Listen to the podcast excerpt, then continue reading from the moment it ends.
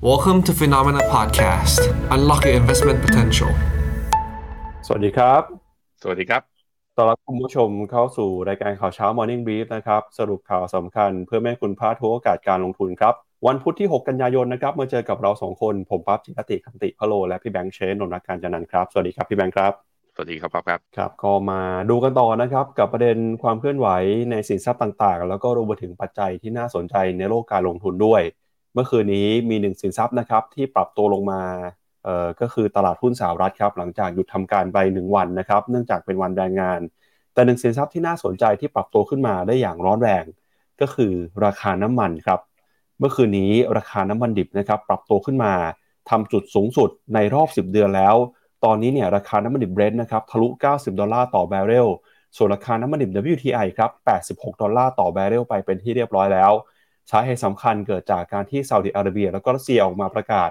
ว่าจะขยายเวลาที่จะลดกำลังการผลิตน้ำมันต่อไปนะครับพอ supply ตึงตัวเนี่ยก็ทำให้ราคาน้ำมันเดินหน้า ปรับตัวบวกขึ้นมาได้อย่างต่อเนื่องเลยครับสิ่งที่ตลาดกังวลกันต่อไปนะครับก็คือพอราคาน้ำมันปรับตัวขึ้นมา แล้วจะส่งผลต่อตัวเลขเงินเฟ้ออย่างไรนะครับอันนี้เป็นสิ่งที่ตลาดจะต้องระมัดระวังกันต่อไป ซึ่งข้อมูลล่าสุดเนี่ยออกมาเปิดเผยนะครับว่าคณะกรรมการเฟดจะพิจารณาตัวเลขเงินเฟ้อเป็นสำคัญ ในการใช้นโยบายการเงิน โดยมุมมองของนักวิเคราะห์นักเศรษฐศาสตร์นะครับก็กังวลว่าถ้าอัตราดอกเบี้ยนโยบายเพิ่มสูงขึ้น จะไม่เป็นผลดีต่อเศรษฐกิจ จะทำให้เศรษฐกิจส่งสัญญาณชะลอตัว อย่างไรก็ตามนะครับทาง Goldman Sachs ออกมาปรับลดคาดการณ์ครับที่เชื่อว่าในช่วงประมาณ 12 เดือนนับจากนี้ มีโอกาสน้อยมากครับที่เศรษฐกิจสหรัฐจะเข้าสู่ภาวะถดถอย Goldman Sachs บอกว่ามีโอกาสเพียงแค่ประมาณ 15%เท่านั้น ขณะที่จีนนะครับเศรษฐกิจส่งสัญญาณเปราะบางอย่างต่อเนื่อง มีปัญหาเรื่องของภาคอสังหา การผิดนัดชำระหนี้ แล้วก็มาตรการกระตุ้นเศรษฐกิจที่ออกมา ไม่เป็นไปตามที่ตลาดคาดการณ์สักเท่าไหร่ทำให้มีนักวิเคราะห์นะครับจาก Bloomberg Economics ครับคาดการณ์ว่าเป็นไปได้ยากครับหรือก็จะเป็นไปไม่ได้เลยนะครับที่เศรษฐกิจจีนสามารถเติบโตแซงหน้าสหรัฐได้ในเร็วๆนี้นะครับแล้วก็นอกจากนี้นะครับสัปดาห์นี้จะมีอีเวนต์สำคัญก็คือการประชุม G20 ที่อินเดียครับเดี๋ยวเรามาดูหน่อยว่า ความฝันแล้วก็ความหวังของอินเดียคืออะไร นอกจากนี้นะครับเรื่องของ chipset นะครับก็มีประเด็นที่น่าสนใจ ไม่ว่าจะเป็นนะครับเรื่องของหัวเว่ยครับที่เปิดตัวมือถือรุ่นใหม่ ปรากฏว่ามีคนไปแกะเครื่องออกมาครับไปพบ chipset นะครับที่เป็น chipset เนี่ยที่มีประสิทธิภาพสูง ใช้เทคโนโลยี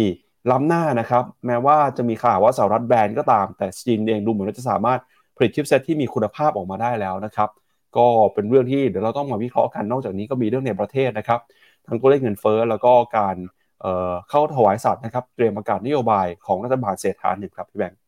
อืมครับผมเอาละครับงั้นเดี๋ยวเราไปดูกันกับตัวเลขของตลาดหุ้น ในค่ำคืนที่ผ่านมากันก่อนนะครับ เมื่อวานนี้ดัชนีดาวโจนส์ของสหรัฐ ติดลบไป 0.56%ครับ มาเคลื่อนไหวอยู่ที่ระดับ 34,641 จุด S&P 500 ติดลบไป 0.4% ส่วนดัชนี NASDAQ ครับย่อลงไป 0.08%หุ้นขนาดกลางขนาดเล็ก Russell Small Cap 2,000 ติดลบไป 2.1%แล้วก็ Wix Index นะครับ ตอนนี้เดินหน้าปรับตัวบวกขึ้นมา อยู่ที่ 14.01 จุด บวกขึ้นมา 1.37%เมื่อวานนี้นะครับ โดยปัจจัยที่เกิดขึ้นในตลาดหุ้นสหรัฐนะครับ ตอนนี้ตลาดก็ยังคงเฝ้ารอดูครับตัวเลขเศรษฐกิจสำคัญ แล้วก็ผลกระทบที่เกิดขึ้นนะครับจากการปรับขึ้นราคาน้ำมัน รวมไปถึงครับ เราเห็นนะครับว่าตัวเลขบอลยูครับผลตอบแทนของรัฐบาลสหรัฐเนี่ยก็ปรับตัวขึ้นมาด้วยนะครับเนื่องจากตลาดกังวลว่า ถ้าหากว่าราคาน้ำมันปรับตัวเพิ่มสูงขึ้นมา ก็มีโอกาสที่ธนาคารกลางสหรัฐจะใช้นโยบายการเงินเข้มงวดนะครับ ซึ่งปัจจัยนี้ไม่เป็นผลดีต่อตลาดหุ้นครับ อืมครับผมมาดูที่ตัวราคาหุ้นนะครับ ก็จะเห็นว่าดาวโจนส์นั้นปรับย่อลงมาลบ 200 เกือบเกือบ 200 จุดเนี่ย ลงมาต่ำกว่าเส้นค่าเฉลี่ย 50 วันอยู่นะตอนนี้ ก็ เข้าสู่รอบปรับฐานจะเป็นการปรับฐานที่ buy signal เพิ่งเกิดกับ MACD ไปเมื่อตอนต้นสัปดาห์คือเมื่อวันตั้งแต่วันศุกร์ที่ผ่านมา แต่การย่อลงมาตรงนี้ก็ทำให้ตัว RSI ลงมาต่ำกว่า 50 จุดอีกครั้งหนึ่งนั้นนี่จะเป็นรอบปรับฐานอีกทีหนึ่งที่น่าแบบว่า มาพร้อมกับความกังวลครั้งใหม่ จากการที่ราคาน้ำมันทำจุดสูงสุดใหม่ นับตั้งแต่นับตั้งแต่ต้นปีหรือเปล่า อันนี้ต้องมาดูกันนะครับ ตัว S&P 500 ครับปรับลงมาเป็นวันทำการแรก ในรอบกี่วันทำการที่ผ่านมาเนี่ยนับตั้งแต่วันที่ 25 สิงหามาเลย ก็ย่อมารอบนี้อยังย่อไม่เยอะ ถ้าไปดูทั้งหมด 11 sectorของตลาดหุ้นสหรัฐเนี่ย จะเห็นว่าราคาไอตัวหุ้นกลุ่มพลังงานหรือว่า XLE นะ SPDR Selected Energy Sector เนี่ยตัว ETF เนี่ยบวกอยู่ 0.5% ในขณะที่ XLK คือหุ้นกลุ่มเทคโนโลยีนะยังค่าไม่ตายบวกด้วย 0.36 แต่ตัวที่ปรับลงมาแรงคือตัวนี้ฮะ Materials ลงมา 1.8%มีตัว Industrial ลงมา 1.6 แล้วก็ Utility ลงมา5 1.5สามตัวที่ลงเนี่ยเป็นกลุ่มเกี่ยวกับภาคอุตสาหกรรมนะกับภาคการผลิตที่มีการปรับย่อลงมาตัววิกซินเด็กมีการดีกลับขึ้นมาหลังพอตลาดหุ้นลงนะวิกซินเด็กก็ปรับบวกฟื้นตัวขึ้นมาเหนือ 14 จุด ในขณะที่ตัว NASDAQ ปรับย่อลงมาแต่ย่อไม่เยอะอย่างที่เห็นไปก็คือพอ XLK หรือว่าหุ้นเทคโนโลยีเนี่ยบวกได้มันก็ค้ำทำให้ตัว NASDAQ ในภาพรวมนั้นยังฝืนๆอยู่ไม่ลบเยอะโดยที่ NASDAQ ร้อยนั้น บวกได้อยู่ที่ประมาณ 0.11 บอลยูตัว 2 ปีเนี่ยเมื่อมีดีดกลับขึ้นมา แต่ว่าก็ยังไม่ทะลุเกิน 5%ขึ้นไปตอนนี้อยู่ที่ 4.95 ในขณะที่บอลยู10ปี เช้านี้ดีดพุ่งขึ้นมาอีกรอบหนึ่งนะครับ อยู่ที่ 4.26 การยังไม่ตัวบอลยูทั้ง 2 ปีและ 10 ปีที่ขยับขึ้นมาภายในช่วงวัน 2 วันทำการที่ผ่านมา ผมว่าส่วนหนึ่ง มีเหตุผลไม่มากก็น้อยแน่ ๆ จากการที่ราคาน้ำมันนั้นขยับขึ้นมา เพราะเมื่อราคาน้ำมันขยับขึ้นมา มันแปลว่า ตัวเงินเฟ้ออาจจะมีโอกาสที่จะขยับขึ้นมาตามมาด้วย และต้องอย่าลืมว่าถ้าดูเป็น seasonality หรือปัจจัยทางฤดูกาลไตรมาสสี่นะเป็นฤดูหนาวของทั้งฝั่งจริง ๆ ทั้งโลกเลย และหนาวมากๆเนี่ยอัตราความต้องการในการใช้พลังงานก็อาจจะสูงตามมาด้วย ในขณะที่ใน OPEC Plus เนี่ยพี่ใหญ่อย่างซาอุ และเพื่อนพันธมิตรของเขาอย่างรัสเซียเนี่ยยังตกลงกันในการลดกำลังการผลิตต่อไปจนถึงสิ้นปี เพราะฉะนั้นเรื่องเงินเฟ้ออาจจะยังไม่จากเราไปเร็วนะนะพี่แป๊บนะ ไปดูตัวเลขนะครับของตลาดหุ้นครับ ว่าเมื่อคืนนี้หุ้นตัวไหนหุ้นกลุ่มไหนนะครับที่ปรับตัวเคลื่อนไหวน่าสนใจกันบ้างครับ ถ้าไปดูนะครับเมื่อวานนี้เราจะเห็นว่าหุ้นในกลุ่มเทคนะฮะโดยเฉพาะยิ่งหุ้นของ Microsoft ยังคงเดินหน้า ปรับตัวบวกขึ้นมาได้ดีอยู่นะครับ Microsoft เมื่อวานนี้บวกขึ้นมา 1.5 Meta บวกขึ้นมา 1.2 นะครับแล้วก็ที่สดใสมากๆคือ Tesla ครับเมื่อวานนี้ Tesla ถือว่า outperform นะครับปรับตัวบวกขึ้นมาได้ดีกว่าตลาดในโดยรวมครับบวกขึ้นมาได้ถึง 4.6% ขณะที่หุ้นที่ปรับตัวลงไปนะครับ เมื่อวานนี้เป็นหุ้นในกลุ่มธนาคารพาณิชย์เป็นส่วนใหญ่นะครับ ก็ Berkshire Hathaway Morgan Stanley JP Morgan นะครับ Bank of America ติดลบกันไปประมาณ 1%กว่าๆนะครับ ก็ถือว่าเมื่อวานนี้เทสลาค่อนข้างโดดเด่นนะครับพี่แบงค์เดี๋ยวไปดูราคาหุ้นเทสลากันหน่อยครับ ดูราคาเทสลากันครับเทสลานี่เหวี่ยงระดับหนึ่งนะ วันศุกร์เนี่ยลบ5% แต่ว่าพอเปิดมาเมื่อวานนี้บวกกลับมาได้ 4.69%แทบจะกลับมายืนที่เดิม แต่ว่ายังไม่ผ่านเส้นค่าเฉลี่ย 50 วันขึ้นมาได้ ดูเทรนระยะยาวและความแข็งแกร่งแบบนี้ก็ยังยังถือได้ต่อไปแหละ แต่หาอย่าว่าอยากจะหาจุดที่เป็นแนวรับของเทสลาก็ต้องยอมรับว่าบางทีพอมันลงมามันก็หลุดจนเสียวน่ากลัว หรือบางทีมันลงมายังไม่ถึงแนวรับเนี่ยมันก็ดีกลับขึ้นมาแล้ว เพราะฉะนั้นผมคิดว่ากับหุ้นตัวนี้นะ ถ้าชอบในระยะยาวอยากถือแน่ๆ ใช้วิธีคือทยอยสะสมไปตามนั้นนะครับ ไปดูต่อครับกับหุ้นของยุโรป เมื่อวานนี้ดัคเยอรมนีติดลบไปนะครับ 0.3%ฟุตซี่ร้อยอังกฤษครับ ปรับตัวลดลงไป 0.2%ส่วน CAC 40 ของฝรั่งเศส ร่วงลงไป 0.3%นะครับยูโรซ็อก50 เมื่อวานนี้ติดลบไป 0.2%แล้วก็ภาพความเคลื่อนไหวของตลาดหุ้นยุโรปนะครับ เมื่อวานนี้เนี่ยส่วนใหญ่ก็ปรับตัวลดลงไปนะครับ หลังจากที่ ตลาดกังวลกับเรื่องของราคาน้ำมันที่ปรับตัวเพิ่มสูงขึ้นนะครับ นอกจากนี้ตัวเลข PMI ของยุโรปเองก็ถูกปรับประมาณการลดลงไปด้วยนะครับ ก็เป็นตัวสะท้อนว่าเศรษฐกิจของยุโรปยังคงอยู่ในภาวะที่อ่อนแออยู่นะครับ และยิ่งเจอราคาน้ำมันปรับตัวเพิ่มสูงขึ้นมาเนี่ยก็มีโอกาสที่เงินเฟ้อจะพุ่งนะครับ ตลาดยุโรปไม่ชอบปัจจัยเงินเฟ้อที่พุ่งขึ้นมาแบบนี้ครับ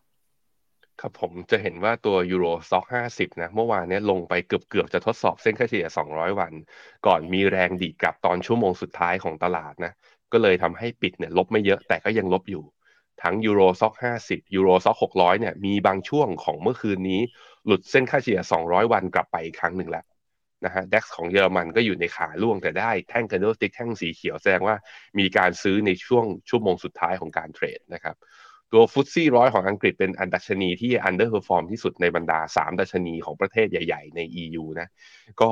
ลงมาตอนนี้ก็อยู่เหลือเส้นแนวรับเส้นสุดท้ายแล้ว คือเส้นค่าเฉลี่ย 20 วัน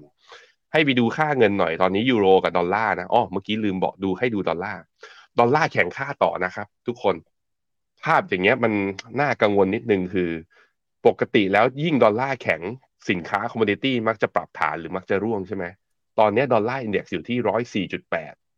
แต่กลายเป็นว่าทั้ง crude oil ตัว WTI และ Brent เนี่ยวิ่งทำ new high ของปี 2023ฉะนั้นมันยิ่งกลายเป็นว่าต้นทุนพลังงานของการอ่าของการซื้อขายที่เป็นสกุลดอลลาร์มันยิ่งแพงขึ้นไปอีกนะทุกคน ตรงนี้แหละมันเลยเป็นปัจจัยที่ตลาดอาจจะกลับมากังวล ในแง่ของว่าแล้วน้ำมันมันเป็นต้นทุนของอุตสาหกรรมไหนอะใครบ้างอะที่จะมีผลกระทบ มันตลาดก็เลือกที่จะไปเทหุ้นกลุ่มนั้น ดาวโจนก็เลยมีการลบลงมาเกือบเกือบสองจุดเมื่อคืนไง ตอนนี้ดอลลาร์อินเด็กซ์เนี่ยอยู่ที่ร้อยสี่จุดแปดเทรนเนี่ยค่อนข้างชัดเจนว่า ตอนนี้แข็งค่าทำจุดสุดทำจุดสูงสุดใหม่ในรอบ นับตั้งแต่วันที่ห้ามีนา โดยที่ของปีนี้ทั้งปีเนี่ยจุดที่แข็งที่สุดของตัวดอลลาร์นะครับ อยู่ที่วันที่แปดมีนาอยู่ที่ร้อยห้าจุดแปดมาดูกันว่าแข็งรอบนี้จะไปถึงถึงขั้นทดสอบตรงนั้น หรือว่าจะทะลุขึ้นไปหรือเปล่า และแน่นอนเมื่อดอลลาร์แข็ง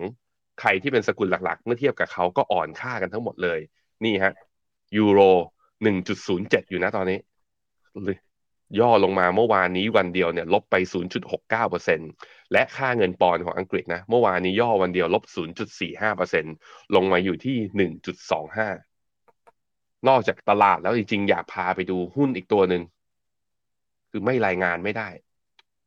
ผมพิมพ์ให้ดูแมนเชสเตอร์ เกิดอะไรขึ้นครับพี่แบงค์เอ้ย เกิดอะไรขึ้นน่ะทำไมอยู่ดีลบสิบแปดเปอร์เซ็นต์น่ะแมนยูจะตกชั้นเหรอ ไม่ใช่ ไม่ใช่ ไม่ใช่ ปรากฏว่ามีข่าวเมื่อตอนสุดสัปดาห์ที่ผ่านมา Sky Sports นะ ไอ้สำนักข่าวจากอังกฤษรายงานมาว่า เหมือนเหมือนเกรตระกูล Glazer ซึ่งเป็นเจ้าของแมนยูอะพี่ปั๊บประกาศออกมาว่าหุ้นแมนยูเนี่ยนะ ดูมันผันผวนแล้วดูมันไม่ไปไหนอะดูดิ ไม่ไปไหนมาเลย แล้วก็อาจจะโดนคนด่าออกทั้งแบบว่าผลงานในสนามที่ยังขึ้นขึ้นลงลงอยู่ แล้วก็ เออเนี่ย นักลงทุนก็แบบว่าอาจจะอาจจะบ่นไปหาเขาเยอะ ก็เลยมีแผนครับ ก็เลยบอกว่าแย้มแย้มมาว่าถ้าโดนด่าเยอะขนาดนี้ delist หุ้นมันออกจากตลาดเลยไหมนี่ พอมีข่าว delist ออกมาเท่านั้นแหละออกพอคือเปิดตลาดมาปุ๊บ ราคาหุ้นร่วงวันเดียวสิบแปดจุดสองสองมาเลยสิบแปดจุดสองสองเปอร์เซ็นต์นะ ลงมาแต่ว่าจุดต่ำสุดของปีนี้ของหุ้นแมนยูเนี่ยอยู่ นี่แถวๆนี้สิบแปดเหรียญดูท่าทางแล้วคือ ผมว่าแฟนแมนยูโอ้ย Glazer ออกไปเถอะหาเจ้าของใหม่ดีกว่า คือ แผน delist แบบนี้แปลว่าอะไรแปลว่าแกเจตนาคือยังอยู่นะนั้นแฟนแมนยูอดทนกับเขาต่อไป ผมว่า Ten Hag อาจจะทำให้แมนยูฟื้นก็ได้ อืมปกติผมเห็นข่าวเวลาที่จะเอาหุ้นออกจากตลาดเนี่ยหุ้นมักจะขึ้นแรงไม่ใช่เหรอครับพี่แบงค์เพราะว่าเออ ผู้ถือหุ้นใหญ่เนี่ยเขาก็จะไปไล่เก็บซื้อหุ้นของรายย่อยเนี่ยราคาที่สูงกว่าตลาด เพื่อให้มีสัดส่วนมากพอที่ออกจากตลาดได้ แล้วทำไมกรณีนี้มันถึงราคาลงนะครับ อันนี้ถามแบบคนที่ไม่ได้ตามเรื่องนี้มาก่อนเลยก็คือก็คือตลาดไปตีความอย่างนี้ว่าเจตนาจะเอาหุ้นออกเนี่ยแสดงว่าจะไม่ขายไง คือเหมือนกับความคาดหวังของนักลงทุน กับความคาดหวังของแฟนบอลเนี่ยอยากให้เปลี่ยนเจ้าของ ถ้าอย่างนี้ก็คือซาองซาอุ หรือตอนนี้คือเห็นไหม คือเดี๋ยวนี้ซาอุเขาไม่มาซื้อสโมสรแล้วนะ ซื้อนักเตะจากทางฝั่งพื้นทวีปยุโรปเนี่ยไปเตะที่นู่น ถูกกว่าราคาซื้อสโมสรอีกแถมเงินก็เข้ากระเป๋า ไปทางฝั่งนู้นขายค่าไอ้ละขายค่าลิขสิทธิ์ จ่ายค่าเนี่ยผมว่าแล้วเดี๋ยวก็มีโอลิมปิกต่ออีกยาวๆใช่ไหมแต่นู้นเป็นเป็นแผนยาวๆของเขามันก็คุ้มกว่าไหมล่ะครับมันตลาดเขาเลยมองกันมุมนั้นพี่ปับ๊บใครเป็นแฟนแมนยูวิเคราะห์หน่อยวิเคราะห์หน่อยว่าเฮ้ย แล้วยังไงจะเอายังไงต่อ มีคนบอกว่าผมหัวเราะได้สะใจมาก ไม่ ผมเห็นใจนะ ผมเห็นใจแฟนแมนยูจริง ๆ ว่ามันจะเป็นยังไง รู้สึกโชคดีเหมือนกันที่หุ้น Liverpool ไม่ได้ list เข้าไปอยู่ในตลาด ไม่งั้นผมก็คงทรมานด้วยเหมือนกันแหละอืมตามนั้นมาดูต่อครับตลาดหุ้นเอเชียนะครับ วันนี้เปิดมาแล้วครับนิกเกิ225 ของญี่ปุ่นเปิดมาก็บวกขึ้นมาได้ 0.77%นะครับ ส่วนออสเตรเลียนิวซีแลนด์ครับเมื่อวานนี้ยังติดลบอยู่นะครับ แล้วก็มาดูที่จีนบ้างครับ เมื่อวานนี้ตลาดหุ้นจีนก็เห็นการปรับตัวลงมานะครับ โดยเฉพาะยิ่งดัชนีหังเส็งฮ่องกงครับติดลบไปค่อนข้างแรงทีเดียวเมื่อวานนี้ย่อลงไปประมาณ 2.2%ครับตลาดก็ยังคงกังวลกับความเปราะบางในเศรษฐกิจ ทั้งเรื่องของการปิดนัดชำระหนี้ในภาคอสังหานะครับความเปราะบางในภาคธนาคารแม้ว่าทางรัฐบาลจีนจะออกมาใช้มาตรการ กระตุ้นเศรษฐกิจต่างๆ มากมายนะครับล่าสุดก็มีมาตรการกระตุ้นอุตสาหกรรมชิปเซตด้วยนะครับเดี๋ยวเราจะมาวิเคราะห์กันในช่วงข่าว ส่วนดัชนีตลาดหุ้นของไทยครับเมื่อวานนี้เซ็นดีเด็กซื้อขายอยู่ในกรอบแคบๆติดลบไป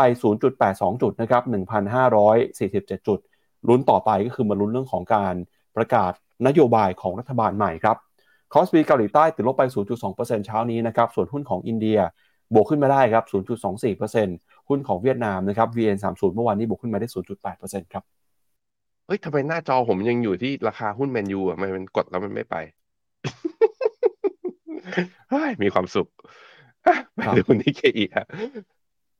อะนิเคอีครับ อ่าบวกอยู่0.6โอ้โห นี่ดูถ้าดูนะ ได้แท่งเขียวมา5วันทำการติดต่อกัน อะไรจะเก่งเบอร์นั้น TOPIX ก็เช่นเดียวกัน แล้วดู TOPIX แล้วดู TOPIX ตอนนี้ดัชนี TOPIX เนี่ยทำ new high ไปแล้วเรียบร้อย แล้วนี่เป็นจุดสูงสุดนับตั้งแต่ย้อนกลับไปคือเดือนกรกฎาปี 1990 แปลว่า fund flow ที่เข้าไปลงทุนแล้วไล่หุ้นญี่ปุ่นอยู่นะตอนนี้ไปไล่หุ้นกลางกับหุ้นเล็กแล้วนะ ใครซื้อกองทุนที่เป็นแบบว่าดัชนีตัวนิกเคอิเนี่ย ตอนนี้กับไปซื้อกองทุนที่เป็นอ่าลงทุนในหุ้นขนาดกลางขนาดเล็กเนี่ยหุ้นขนาดกลางขนาดเล็ก จะ outperform แล้วนะจะ outperform แล้วอ่ามาแล้วตัว KOSPI เกาหลีเข้ารอบย่อบ้างแต่ย่อเบาๆ ลบมา 0.27 ในขณะที่ทางฝั่งฮั่งเส็งเช้านี้เปิดมาลบ 0.23 H share ลบ 0.39 แล้วส่วน CSI 300 ยังไม่เปิดนะ เมื่อวานนี้ย่อลงไปลบประมาณ 0.7 คือห่างเสงกับ S share นี่ก็ผันผวนใช้ได้เลย วันจันทร์บวก 2.5%ใช่ไหม เมื่อวานนี้ลบไป2 H share เนี่ยวันจันทร์บวกไป 3%เมื่อวานนี้ลบไป 2%ยังผันผวนอยู่ ยังเอาแน่เอานอนไม่ได้ มาดูที่เวียดนาม เวียดนามก็ได้แท่ง candlestick เขียวมา 5 แท่งติดต่อกันแล้ว เมื่อวานบวกต่ออีก 0.82%กำลังขึ้นมาแล้วจะทดสอบไฮเดิมของเมื่อตอนเดือนไอเมื่อวันที่สิงอ่า17 สิงหา 1,255 ผมคิดว่าพันสามอะยังไงปีนี้ต้องได้เห็นเพราะนั้นใครที่เป็นแบบว่า long term นะ อยู่ในพอร์ตเป็น MEVT call ถือกันต่อไป ในแง่ของสัญญาณเทคนิคเอาจริงๆ แท่งนี้ มันได้ buy signal จาก MACD กลับมาด้วย แต่ใครเพิ่งขาย technical ออกไปนะ ขายทำกำไรไปแล้วซื้อตรงนี้มันอาจจะแพงกว่าเดิมนิดนึง ก็ลองพิจารณาดูแต่เป็นผมอะถ้าดูจากสัญญาณทางเทคนิคเราไม่แคร์หรอกว่าเราซื้อแพงกว่าตอนก่อนหน้านี้ที่เราขายไหม เราดูว่าสัญญาณมันบอกให้ซื้อหรือเปล่า ถ้าเป็นตรงเนี้ยผมซื้อเพิ่มนะครับหุ้นไทยยังไม่ไปไหนนะ หลังจากลงมาสามแท่งแดงติดต่อกันตั้งแต่วันพุธที่ผ่านมา ปรับตัวย่อลงมาเมื่อวานนี้วันอังคารลบไป 0.82 ก็เริ่มหยุดการลง เข้าสู่โหมดไซด์เวย์ ไปดูหุ้นในเซ็ตห้าสิบก็ดูไซด์เวย์นะ ดูแบบว่าไม่ค่อยเปลี่ยนแปลงอะไรเท่าไหร่ คือดูเหมือนตลาดเริ่มงงๆ แล้วเอายังไงกันดีคลมอเศรษฐาหนึ่งนี่มันจะเรียกความเชื่อมั่นได้ไหม อะไรยังไงตลาดยังขอแบบขอย่อย ขอประมวลผลนิดนึงนะฮะผมพาไปดูค่าเงินหน่อยพี่ปับ๊บมาดูนี่ค่าเงินเยนเมื่อเทียบกับดอลลาร์เมื่อกี้บอกไปแล้วนะ ดอลลาร์ตอนนี้แข็งค่าทะลุขึ้นมาร้อยสี่จุดแปด ไม่รู้จะขึ้นไปร้อยห้าแล้วทะลุขึ้นไปต่อหรือเปล่า แล้วมันทำให้ค่าเงินสกุลอื่นๆเมื่อเทียบกับดอลลาร์เนี่ยอ่อนค่ากันหมด เงินเยนก็เช่นเดียวกัน ตอนนี้ขึ้นมาที่หนึ่งหนึ่งร้อยสี่สิบเจ็ดจุดหกแปดซึ่งหนึ่งร้อยสี่สิบเจ็ดจุดหกแปดได้เป็นจุดสูงสุดย้อนกลับไปนับตั้งแต่วันที่สี่พฤศจิกาปีสองพันยิบสองเลย นี่คือนิวไฮของปีนี้ แล้วก็มีไฮเดิมนะที่เป็นราคาปิดเนี่ยอยู่แถวๆประมาณร้อยห้าสิบโอ้ เย็นอ่อนหวบยาบเลย ในขณะที่ค่าเงินบาทอ่อนต่อด้วยเช่นเดียวกัน ตอนนี้ค่าเงินบาทอ่อนมาทดสอบที่ไฮเดิมของเมื่อกลางเดือนสิงหาครับสามสิบห้าจุดห้าคือดอลลาร์พอเทนแข็งแป๊กอย่างนี้นะโอ้โห มันมองมันอาจจะมองได้ว่าสินทรัพย์เสี่ยงเนี่ย ไปได้ยากหรือเปล่า ในช่วงนี้อะพาไปดูค่าเงินบาทเมื่อเทียบกับตัวอื่นหน่อยบาทเทียบกับยูโรตอนนี้อยู่ที่สามสิบแปดคือเราอ่อนพร้อมๆกันมาเลย มาเทียบกันกับยูโรเลยไม่ได้ต่างกันเท่าไหร่ปอนอยู่ที่สี่สิบสี่จุดหกนะ เยนนี่ดิพี่ปับ๊บครับ พี่ปั๊บต้องลางานไปเที่ยวญี่ปุ่นให้ได้แล้วแหละ เราไม่น่าจะเห็นต่ำไอ้อยู่ตรงนี้ได้นานขนาดไหนนะ ตอนนี้เยนเทียบบาทจนนี้อยู่ที่ยี่สามจุดแปดหกนะ คือต่ำกครัว่าบยี่สี่ลงมาอีก ไปเที่ยวเถอะอืมนี่บังคับนะ นี่บังคับ คนดูเขาก็อยากให้คุณไปเที่ยว แล้วเดี๋ยวผมนี่เดี๋ยวผมจะเรียกน้องเอ๋ย Financial Planner มาจัดรายการแทนข่าวแทน มาแทน เพราะเมื่อวานนี้ feedback ดีมาก คนดูเราเป็นอะไรไม่รู้พอเห็น แบบว่าน้องๆแบบว่าหน้าใหม่มานะกระชุ่มกระชวย ไปปั๊บไปเที่ยวเดี๋ยวผม เอ๋ยเอ๋ยดูอยู่ไหมมานะมาให้หน่อย สิงคโปร์ดอลลาร์ก็อยู่ที่ประมาณยี่สิบหกอยู่ที่ประมาณนี้อะตอนนี้ค่าเงินเนี่ย มันกลับเข้าทางสำหรับคนมีตังค์แล้วอยากเที่ยวอะดูแล้วมันมีหลายประเทศน่าเที่ยว แต่แน่นอนว่าค่าเงินพอดอลลาร์แข็งแบบนี้อาจจะไม่ดีกับภาวะการลงทุนก็ต้องติดตามกันต่อไปครับ ครับก็ดอลลาร์แข็งนะครับ นอกจากจะส่งผลต่อในทิศทางสกุลเงินโดยเปรียบเทียบสกุลอื่นแล้วเนี่ยก็ยังเป็นปัจจัยที่กดดันราคาทองคำด้วยครับเพราะล่าสุดเนี่ยราคาทองคำนะครับปรับตัวลงมาทำจุดต่ำสุดในรอบสัปดาห์เลยครับมาอยู่ที่ 1,925 ดอลลาร์ต่อทรัลล์นะครับดอลลาร์แข็งบอลยูปรับตัวเห็นทิศทางที่กดดันต่อราคาทองคำนะครับตลาดก็กังวลกับเรื่องของการขึ้นดอกเบี้ยหลังจากที่ราคาน้ำมันพุ่งครับ เดี๋ยวไปดูราคาทองคำก่อนครับพี่แบงก์ก่อนที่ไปดูปัจจัยน้ำมันกันอย่างละเอียดกันอีกครั้งหนึ่งครับครับผมราคาทองคำกลายเป็นว่าเส้นดาวเทรนที่ผมลากไว้นี่นะพี่ปั๊บไม่ผ่านนะเมื่อวานอีกเรื่องเรื่องหนึ่งคือ อย่างที่บอกไป ผมบอกมาตลอดอยู่แล้วว่า ทองคำเนี่ยสัญญาณทางเทคนิคบอกยังไงเนี่ยอย่าเพิ่งทำตามไปชำเลืองดูค่าเงินดอลลาร์หน่อยว่ามันไปทางเดียวกันหรือเปล่า ซึ่งดอลลาร์มันดีดขึ้นมาแข็งค่าไงทองเนี่ย ซึ่งมีความความพยายามนะวันศุกร์เนี่ย พยายามจะทะลุ downtrend line นี้ขึ้นไป แล้วขึ้นไปทดสอบเส้นค่าเฉลี่ยหนึ่งร้อยวันแล้วด้วย ไม่ผ่านแล้วลงกลับมาย่อลงมา แล้วดอลลาร์กลับมาแข็งใช่ไหมมันก็เลยทำนี่เมื่อวานนี้ราคาทองร่วงวันเดียวลบสิบสองเหรียญก็กลับลงมาอยู่ในเทรนนี้ แนวรับเนี่ยอยู่ที่เส้นค่าเฉลี่ย 200 วัน ซึ่งพอดีกับเส้นค่าเฉลี่ย 20 วันพอดีเลย จะกลับมาเกิด death cross อีกครั้งหนึ่งหรือเปล่า เนี่ยน่าสนใจ ตอนนี้เส้นค่าเฉลี่ย 200 วันอยู่ที่ 1918 ใช่ไหมอะ1918 ในขณะที่ทองเทรดอยู่ที่1924ถ้าดูเป็นกราฟ15นาทีเนี่ยหลังจากที่หลุดตรงเส้นตรงนี้ไปนะ ก็ต้องกลับต้องกลับมาขาช็อตแล้วแหละทุกคน ดูจากมุมมองนะตอนนี้ อืม ไปดูน้ำมัน เร็วๆนะ เอาเร็วๆก่อนนี่ ขึ้นมาทำจุดสูงสุดของปี 2023 เราไม่เห็นจุดนี้มาเลยนับตั้งแต่วันที่ 16 มิถุนอ่าวันที่ 16 กันยา เอ้ย 16 พฤศจิกาประธานโทษทุกคน 16 พฤศจิกาเมื่อปี 2022 ทั้ง WTI ทั้ง Brent ซึ่งเนี่ยอาจจะเป็นจุดเปลี่ยนก็ได้ที่ทำให้ตลาดโลกกลับมากังวลกันอีกครั้งหนึ่ง เพราะเงินเฟอ้ออาจจะกลับมาอยู่ในหน้าสื่ออีกครั้งหนึ่งหรือไม่เงินน้ำมันมันมาแล้วนะครับครับน้ำมันเกิดอะไรขึ้นนะครับทำไมราคาปรับตัวขึ้นมาได้อย่างร้อนแรงครับ เดี๋ยวเรามาดูปัจจัยจากทางโอเปกกันหน่อยครับ เมื่อวานนี้นะครับทางกลุ่มโอเปกก็ออกมายืนยันแล้วนะครับว่าซาอุดิอาระเบียแล้วก็รัสเซีย จะเดินหน้าลดกำลังการผลิตน้ำมันโดยสมัครใจจะขยายเวลาต่อไปนะครับจนถึงสิ้นปีนี้เลยครับจากเดิมเนี่ยนะครับมาตรการที่จะลดกำลังการผลิตน้ำมัน เคยประกาศใช้คาดว่าจะถึงประมาณสิ้นเดือนกันยายนนี้ แต่ทางการซาอุซาอุดิอาระเบียก็ออกมายืนยันแล้วนะครับว่า จะลดกำลังการผลิตน้ำมันจำนวน 1 ล้านบาร์เรลต่อวัน ยาวนานต่อไปจนถึงเดือนธันวาคมเลยนะครับแล้วก็ไม่ได้มีแค่ซาอุอย่างเดียวครับ ในกลุ่มซาอุเอ่อที่เป็น OPEC Plus นะครับที่มีรัสเซียเป็นสมาชิกด้วยเนี่ยเขาก็บอกว่ารัสเซียเองก็จะเข้าร่วมโครงการนี้นะครับโดยจะลดการส่งออกน้ำมันจำนวน3 0 0 0 0 0บาร์เรลต่อวัน ในเดือนกันยายนนะครับแล้วก็จะขยายเวลาต่อไปเช่นกัน ซึ่งการขยายเวลาลดกำลังการผลิตน้ำมันของซาอุดิอาระเบียก็มีขึ้นหลังจากที่บริษัทซาอุดิอารามโกซึ่งเป็นผู้ส่งออกน้ำมันรายใหญ่ของโลก ได้แจ้งลูกค้าในภูมิภาคเอเชียเหนือ ว่าในเดือนกันยายนนะครับ ลูกค้าเนี่ยจะยังคงได้รับน้ำมันเต็มจำนวนที่มีการสั่งซื้อ แม้ว่าทางการซาอุดิอาระเบียจะขยายเวลาในการลดกำลังการผลิตน้ำมันออกไป จนถึงเดือนสิ้นปีนี้ก็ตามครับ โดยซาอุดิอาระเบียนะครับประกาศเมื่อสัปดาห์ที่แล้วว่าจะขยายเวลาในการลดกำลังการผลิตน้ำมัน 1 ล้านบาร์เรลต่อวันออกไปจนถึงเดือนกันยายน แล้วก็จะขยายไปอีกนะครับหรือว่าอาจจะลดปริมาณการผลิตที่มากขึ้น จนถึงสิ้นปีนี้ CEO ของซาอุดิอารามโก้เคยพูดไว้ในเดือนสิงหาคมนะครับว่าบริษัทยังคงสามารถจัดหาน้ำมันให้กับลูกค้าได้อย่างเพียงพอ แม้ว่าทางการซาอุเนี่ยจะลดกำลังการผลิตก็ตามนะครับ โดยตอนนี้ครับมีข้อมูลออกมาเปิดเผยว่าโรงกลั่นของจีนนะครับไม่ได้ลดปริมาณการผลิตน้ำมันที่สั่งซื้อสำหรับการส่งมอบในเดือนกันยายน แม้ว่าซาอุดิอาระเบียจะมีโคต้ากำหนดราคาขายอย่างเป็นทางการที่เพิ่มขึ้นก็ตาม โดยผู้ซื้อชาวจีนนะครับจะได้รับน้ำมันดิบจากซาอุดิอาระเบีย ประมาณ 50 ล้านถึง 52 ล้านบาร์เรลในเดือนกันยายน ซึ่งสูงกว่าเดือนสิงหาคมที่เคยสั่งไว้นะครับ โดยโรงกลั่นของจีนบางแห่งเนี่ยตอนนี้ก็อาจจะมีการลดคำสั่งซื้อน้ำมันจากซาอุดิอาระเบียนะครับ เนื่องจากราคาน้ำมันอยู่ในระดับสูง แล้วก็ไปเพิ่มการสั่งซื้อน้ำมันจากอเมริกา แล้วก็แอฟริกาตะวันตกแทน นอกจากนี้นะครับ ในช่วงต้นปีเนี่ยทางซาอุดิอาระเบียก็เคยเปิดเผยว่า เจ้าชายโมฮัมหมัดบินซาลมานนะครับมกุฎราชกุมาร จะมีการโอนหุ้นของบริษัทซาอุดิอารามโก ซึ่งเป็นบริษัทน้ำมันของรัฐบาลซาอุดิอาระเบีย ในสัดส่วน 4%ให้กับกองทุน Public Investment Fund หรือว่า PIF ซึ่งเป็นกองทุนความมั่งคั่งแห่งชาติของประเทศ โดยจำนวนหุ้นดังกล่าวเนี่ยจะมีมูลค่าเกือบประมาณ 80,000 ล้านดอลลาร์นะครับแถลงการของมกุฎราชกุมารซาอุดิอาระเบียครับเปิดเผยว่าการโอนหุ้นในครั้งนี้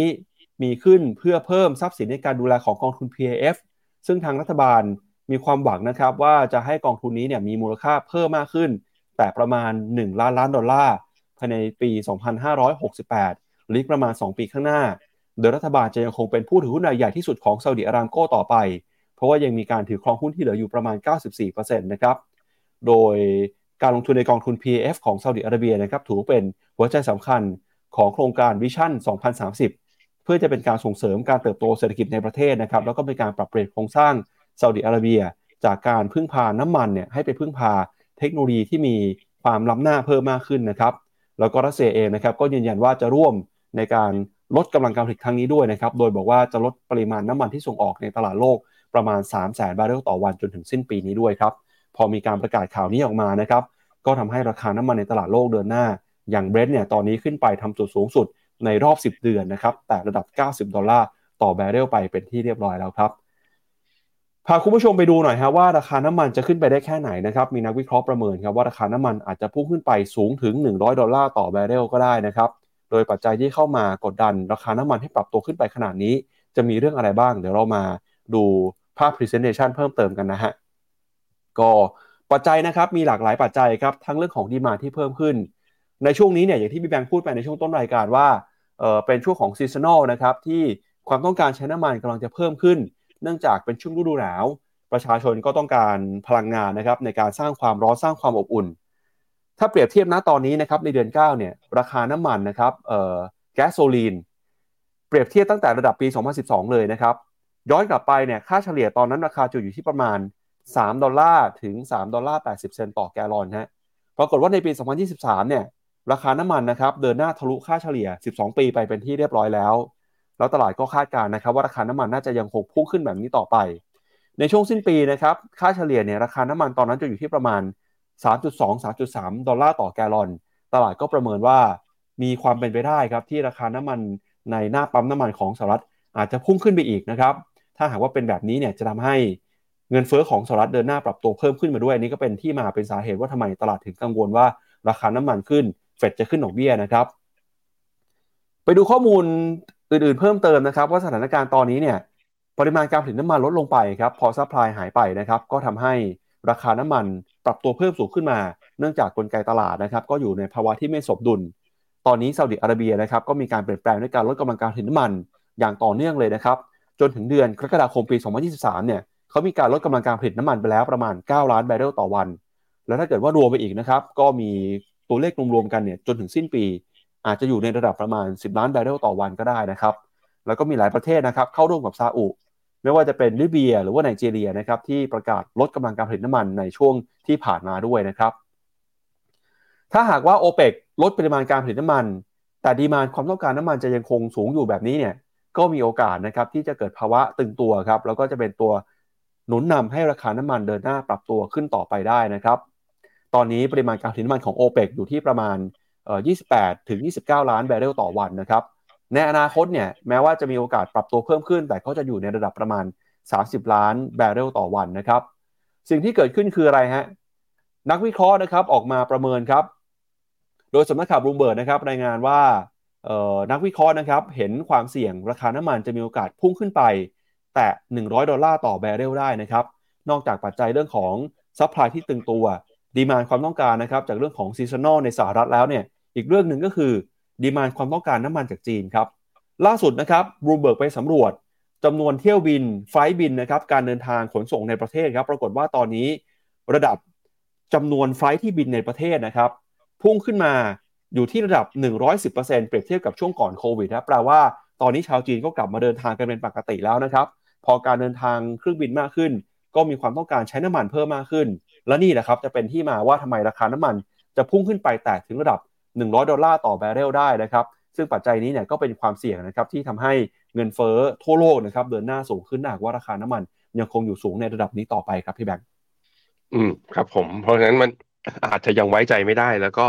มันทำให้ย้อนกลับไปนึกถึงตัวอ่าแถลงการนะตัว press con ของคุณโจมพาวเวลทั้งที่ในที่ประชุม FOMC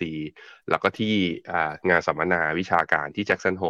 ที่แกก็ยังยืนยันนะ ถึงแม้ว่าจะมีเฟดบางรายนะเฟดถือว่าเฟดประธานเฟดสาขาย่อยบางคนที่ออกมาว่าเฮ้ยไม่มีความจำเป็นที่จะต้องขึ้นดอกเบี้ยหรอก แต่ตัวประธานเฟดเองเนี่ยคือคุณโจมพาวเวลเนี่ยส่งสัญญาณชัดนะว่า ไอ้ลดนะไม่ลด แต่ไอ้ขึ้นเนี่ยมันขึ้นอยู่กับข้อมูลในอนาคตว่าเงินเฟ้อมันอ่อนตัวแรงหรือเปล่า ซึ่งการที่ราคาน้ำมันดีดมาแบบนี้ผมคิดว่า และไอตัวที่มันลงมาแรงเวลาเราดูเงินเฟ้อเนี่ยเราดู 2 ตัวคือ headline กับตัว core ใช่ไหม headline คือมันรวมอาหารอาหารและพลังงาน core คือตัดมันออกไป ตัวที่มันลงแรงๆ แล้วตอนนี้คือเฮดไลน์มันลงมาต่ำกว่าคอ CPI ซะอีก แต่ถ้าราคาน้ำมันมันดีดขึ้นมา มันก็แปลว่า headline มันอาจจะมีโอกาสที่จะพุ่งขึ้นมาสูงได้อีกรอบหนึ่ง แล้วเราก็เห็นทุกๆ รอบที่ราคาน้ำมัน หรือว่าราคาอาหารพลังงานเนี่ยมันดีดขึ้นมาเนี่ย คือผู้ประกอบการผู้ผลิต ก็มักจะทำให้ดันราคาสินค้าในหมวดอื่นๆเนี่ยขยับราคาขึ้นมา แต่ตอนราคาน้ำมันลงเนี่ยไม่ค่อยลงกับเขาด้วยเหมือนกันเพราะนั้นก็เลยอันนี้สำหรับผมคือผมค่อนข้างเป็นห่วง ว่าเงินเฟ้ออาจจะดีดกลับมาได้ในช่วงที่เหลือของปีนี้ ซึ่งถ้าดีดกลับมาจริง มันก็แปลว่าไอ้ที่ตลาดมองว่าเฟดมีโอกาสลดดอกเบี้ย มีโอกาสลดดอกเบี้ย อาจจะไม่ลดก็ได้ เมื่ออาจจะไม่ลดมันก็เลยเป็นสาเหตุอีกมุมหนึ่งครับที่ บอลยูของอเมริกาเนี่ยตัวทั้งตัว 2 ปีแล้วยังตัว 10 ปีเนี่ยยังค้างอยู่ที่ระดับสูงอยู่ อย่างตอนนี้บอลยู2ปีที่ 4.9 บอลยู10 ปีเนี่ยอยู่ที่ระดับประมาณ 2 4.27 หรือ 4.3 ซึ่งใกล้เคียงกับระดับจุดสูงสุดของปีนี้อยู่ ถามว่าเออเงินเฟอ้อจะลงแล้วแล้วทำไมบอลยูยังดีดอยู่อย่างนี้ นี่แหละ เหตุผลหนึ่งคือราคาน้ำมันมันดีดขึ้นมา แล้วการดีดขึ้นมาเนี่ยในแง่ของกราฟของราคาน้ำมันนะพากอกาวนิดนึงก็ได้ ถ้าเนี่ยจุดบอททอมของราคาน้ำมันมันอยู่ไปแล้วที่ประมาณสิบหกเหรียญนนะ ผมลากเป็นฟิบเนชีแล้วคิดว่าตรงนี้เป็นเวฟสามนะลากให้ดูนะตรงนี้ ก็เวฟสามจุดต่ำไปตรงตรงนี้สิอะแล้วขึ้นมาตรงนี้ร้อยหกสิบเอ็ดจุดแปดเราอาจจะเห็นราคาน้ำมันทะลุ90นะ ขึ้นไปแถวๆ97เจ็ดเหรียญคำถามคือ ถ้าน้ำมันเห็น97เหรียญจริงอะ่ะ สื่อจะไม่มาวิเคราะห์แล้วเขียนให้เรากลัวเหรอว่าเงินเฟอ้อกลับมาแล้ว อืม เพราะนั้นโอกาสกับปรับฐานของตลาดหุ้นยังมีอยู่ยังไว้ใจไม่ได้ ขนาดนั้นเล่นตามเทรนด์ไปก่อนถึงท่านแบบว่า พอจะอัดเงินเข้าไปได้ไหม คือใส่เงินอย่างระมัดระวัง แต่ตลาดยังไม่ได้บูจริงขนาดนั้นนะครับ ครับ ก็มีคุณผู้ชมพูดถึงนะครับว่า เอ๊แล้วทำไม โอเปกถึงจะยังยืนยันที่จะลดกำลังการผลิตน้ำมันต่อไปนะครับ ก็ซาอุดิอาระเบียนะครับเขาก็ให้เหตุผลในหลากหลายเหตุผลนะครับ ว่าการลดอัตราการผลิตน้ำมันในครั้งนี้เนี่ยก็มีปัจจัยที่อยากจะเห็นนะครับหนึ่งก็คือเรื่องของราคาน้ำมันที่มีเสถียรภาพ แล้วก็ราคาอยู่ในระดับสูงแบบนี้ต่อไปนะครับเนื่องจากซาอุดิอาระเบียเนี่ยเป็นประเทศที่ยังคงพึ่งพารายได้จากน้ำมันนะครับแม้ว่าจะลดกำลังการผลิต แต่ถ้าหากว่าเปรียบเทียบราคาที่เพิ่มขึ้นแล้วอาจจะถือว่าคุ้มค่าก็ได้นะครับ ก็เป็นมุมมองที่มาฝากกันในเรื่องของราคาน้ำมันฮะทีนี้อย่างที่เรากังวลไปนะครับว่าแต่ถ้าใช้ทฤษฎีสมคบสมคบคิดนิดนึงนะคือก็เขาจะออกหุ้นเพิ่มทุนอารามโก้ไงอยากได้ระดมทุนแล้วได้ราคาสูงต้องทำยังไงอะหุ้นมันขายน้ำมัน คือจะแบบเพิ่มกำลังการผลิตให้ราคาน้ำมันลงไปหกสิบเหรียญเหรอก็คงไม่ใช่ถูกไหมมันก็อาจจะมีความพยายามเรื่องนี้ เข้ามาก็ได้ เพราะว่าเมื่อกี้ชาร์ตเมื่อกี้ที่ปาเปิดให้ดูอะ การไอข้อตกลงในการลดกำลังการผลิตรอบนี้ของโอเปกและโอเปกพลัสก็คือรวมรัสเซียด้วยเนี่ย เอาจริงๆแล้วแทบจะมีซาอุกับรัสเซียสองเจ้านะ ที่ลดคนอื่นเขาก็ยังผลิตของเขาเท่าเดิม เพราะฉะนั้นมันเหมือนเป็น agenda ส่วนตัวของซาอุเองอะที่อยากจะทำให้ราคาน้ำมันมันสูงกว่าที่อยู่ที่ระดับนี้ แล้วแถมรัฐมนตรีพลังงานของซาอุก็เคยออกมาขู่ก่อนหน้านี้ ถ้าตามข่าว Morning Brief กันมาตลอด เราก็รายงานนะรัฐมนตรีพลังงาน ซาอุถึงขั้นออกมาเปิดหน้ารายงานกับข่าวอัลจาซีราบอกว่า ใครที่แบบว่า trader ที่ short ราคาน้ำมันอยู่อะ ขอให้ระวังตัวไว้ ระวัง คือออกมาขู่อย่างนี้แปลว่าอะไร แปลว่าจะทำยังไงก็ได้ให้ราคาน้ำมันไม่ลงไปมากกว่านั้นไง นั่นแหละ อืม ก็ขอดูอย่างเงี้ย นี่คุณคุณเจษมาแล้วบอก คุณเจษโอมจงลง นี่ขาลองไงคุณเจษนี่สายรองอยู่แน่นอนเลย มองว่าเฮ้ยอยากจะให้หุ้นขึ้น เออคุณเจษเหนื่อยหน่อยนะคุณเจษมองยังไงอะนี่คุณเจษเขาบอกว่า ถ้าน้ำมันเก้าสิบเหรียญตลาดหุ้นช่วงสั้นเนี่ยเหนื่อยแน่นอน ใช่เพราะว่าหน้าสื่อต้องกลับมาเขียนกันเรื่อง เงินเฟ้อ return อะไรอย่างเงี้ยกลับมาอีกครั้งหนึ่งแน่นอนนั้นเอาใจช่วยกันด้วยนะทุกคนนะครับ ครับ ไปดูมุมมองของคณะกรรมการเฟดหน่อยครับว่าสถานการณ์ตอนนี้เศรษฐกิจเป็นยังไงบ้างนะครับ ว่าเมื่อคืนนี้ทางซาอุนะครับ จะประกาศอย่างเป็นทางการเรื่องของการลดกำลังการผลิตเพิ่มเติมทำให้ราคาน้ำมันพุ่งก็ตาม แต่มุมมองของคณะกรรมการเฟดบางท่านนะครับ ก็ยังคงมีมุมมองที่เป็นบวกต่อเศรษฐกิจสหรัฐอยู่ครับหนึ่งในนั้นก็คือคุณคริสโตเฟอร์วอลเลอร์นะครับคณะกรรมการเฟดออกมาบอกว่าตอนนี้ตัวเลขเศรษฐกิจของสหรัฐเนี่ยยังคงสัญญาณการเติบโตที่แข็งแกร่งนะครับไม่ว่าจะเป็นตัวเลขการจ้างงาน ตัวเลขการเติบโตของ GDP และที่สำคัญเลยก็คือเงินเฟ้อนะครับในรอบหลายเดือนที่ผ่านมา เดินหน้าปรับตัวลงมาอย่างต่อเนื่อง ซึ่งเขาก็มองว่าสัญญาณนี้เป็นสัญญาณที่ดีนะครับพอตัวเลขเศรษฐกิจดีก็มีความจำเป็นที่ธนาคารกลางสหรัฐ จะใช้นโยบายการเงินเข้มงวดน้อยลงไป เขาก็บอกว่าพอสถานการณ์เศรษฐกิจแข็งแกร่งมากขึ้นทำให้คณะกรรมการเฟดครับมีเวลาในการพิจารณาอย่างรอบคอบ แล้วก็สามารถปรับใช้นโยบายการเงินได้ยืดหยุ่นมากขึ้น โดยตลาดประเมินนะครับว่าการประชุมในเดือนกันยายนนี้ คาดการว่าธนาคารกลางสหรัฐเนี่ยจะยังคงดอกเบี้ยในระดับนี้ต่อไปนะครับแล้วก็การลดดอกเบี้ยเนี่ยจะเกิดขึ้นในช่วงปีหน้าครับขณะที่ Goldman Sachs นะครับเขาออกมาประเมินครับเขาบอกว่าพอเงินเฟ้อส่งสัญญาณชะลอตัวลงไป ทำให้เศรษฐกิจสหรัฐนะครับ มีแรงกดดันน้อยลงครับ แล้วก็จะมีโอกาสเติบโตขึ้นต่อไปได้ ก่อนหน้านี้ Goldman Sachs เคยประเมินครับว่ามีโอกาสประมาณ 20%ที่เศรษฐกิจสหรัฐจะเข้าสู่ภาวะถดถอยครับ ตอนนี้เนี่ยโอกาสความน่าจะเป็นลดลงมาเรื่อยๆ เหลือเพียงแค่ประมาณ 15%เท่านั้น สาเหตุสำคัญ Goldman Sachs บอกว่าเนื่องจากเงินเฟ้อสหรัฐชะลอตัวลงไปนะครับตลาดแรงงานยังคงแข็งแกร่ง ก็เป็นตัวบ่งชี้ว่าเฟดอาจจะไม่จำเป็นต้องปรับขึ้นอัตราดอกเบี้ยอีก ทีมนักเศรษฐศาสตร์ของ Goldman Sachs นะครับออกมาระบุครับบอกว่าเหตุผลประการแรกนะครับก็คือตอนนี้รายได้หลังจากหักภาษีหรือว่า disposable income เนี่ยมีแนวโน้มที่จะเร่งตัวขึ้นใหม่ครั้งหนึ่งในปีหน้าครับเนื่องจากการจ้างงานยังคงขยายตัวอย่างต่อเนื่อง แล้วก็ค่าจ้างที่แท้จริงครับปรับตัวเพิ่มสูงขึ้น ปัจจัยที่ 2 ครับ Goldman Sachs ออกมาบอกไม่เห็นด้วยกับมุมมองที่ว่าภาวะเศรษฐกิจชะลอตัวเป็นผลมาจากการคุมเข้มนโยบายการเงินเป็นเวลานาน จะผลักดันเข้าสู่เศรษฐกิจให้เกิดภาวะถดถอยได้ โดยโอกาส 15%ที่เกิดขึ้นนะครับ Goldman Sachs ก็ประเมินว่ามุมมองเนี่ยมีความแข็งแกร่งนะครับ แล้วก็ถือว่าเป็นมุมมองที่ดีมากกว่านักวิเคราะห์เจ้าอื่นๆนะครับที่เคยออกมาประมาณการไว้ก่อนหน้านี้ โดยประเมินนะครับว่าเศรษฐกิจสหรัฐจะขยายตัวได้ประมาณ 2%จนถึงสิ้นปีหน้า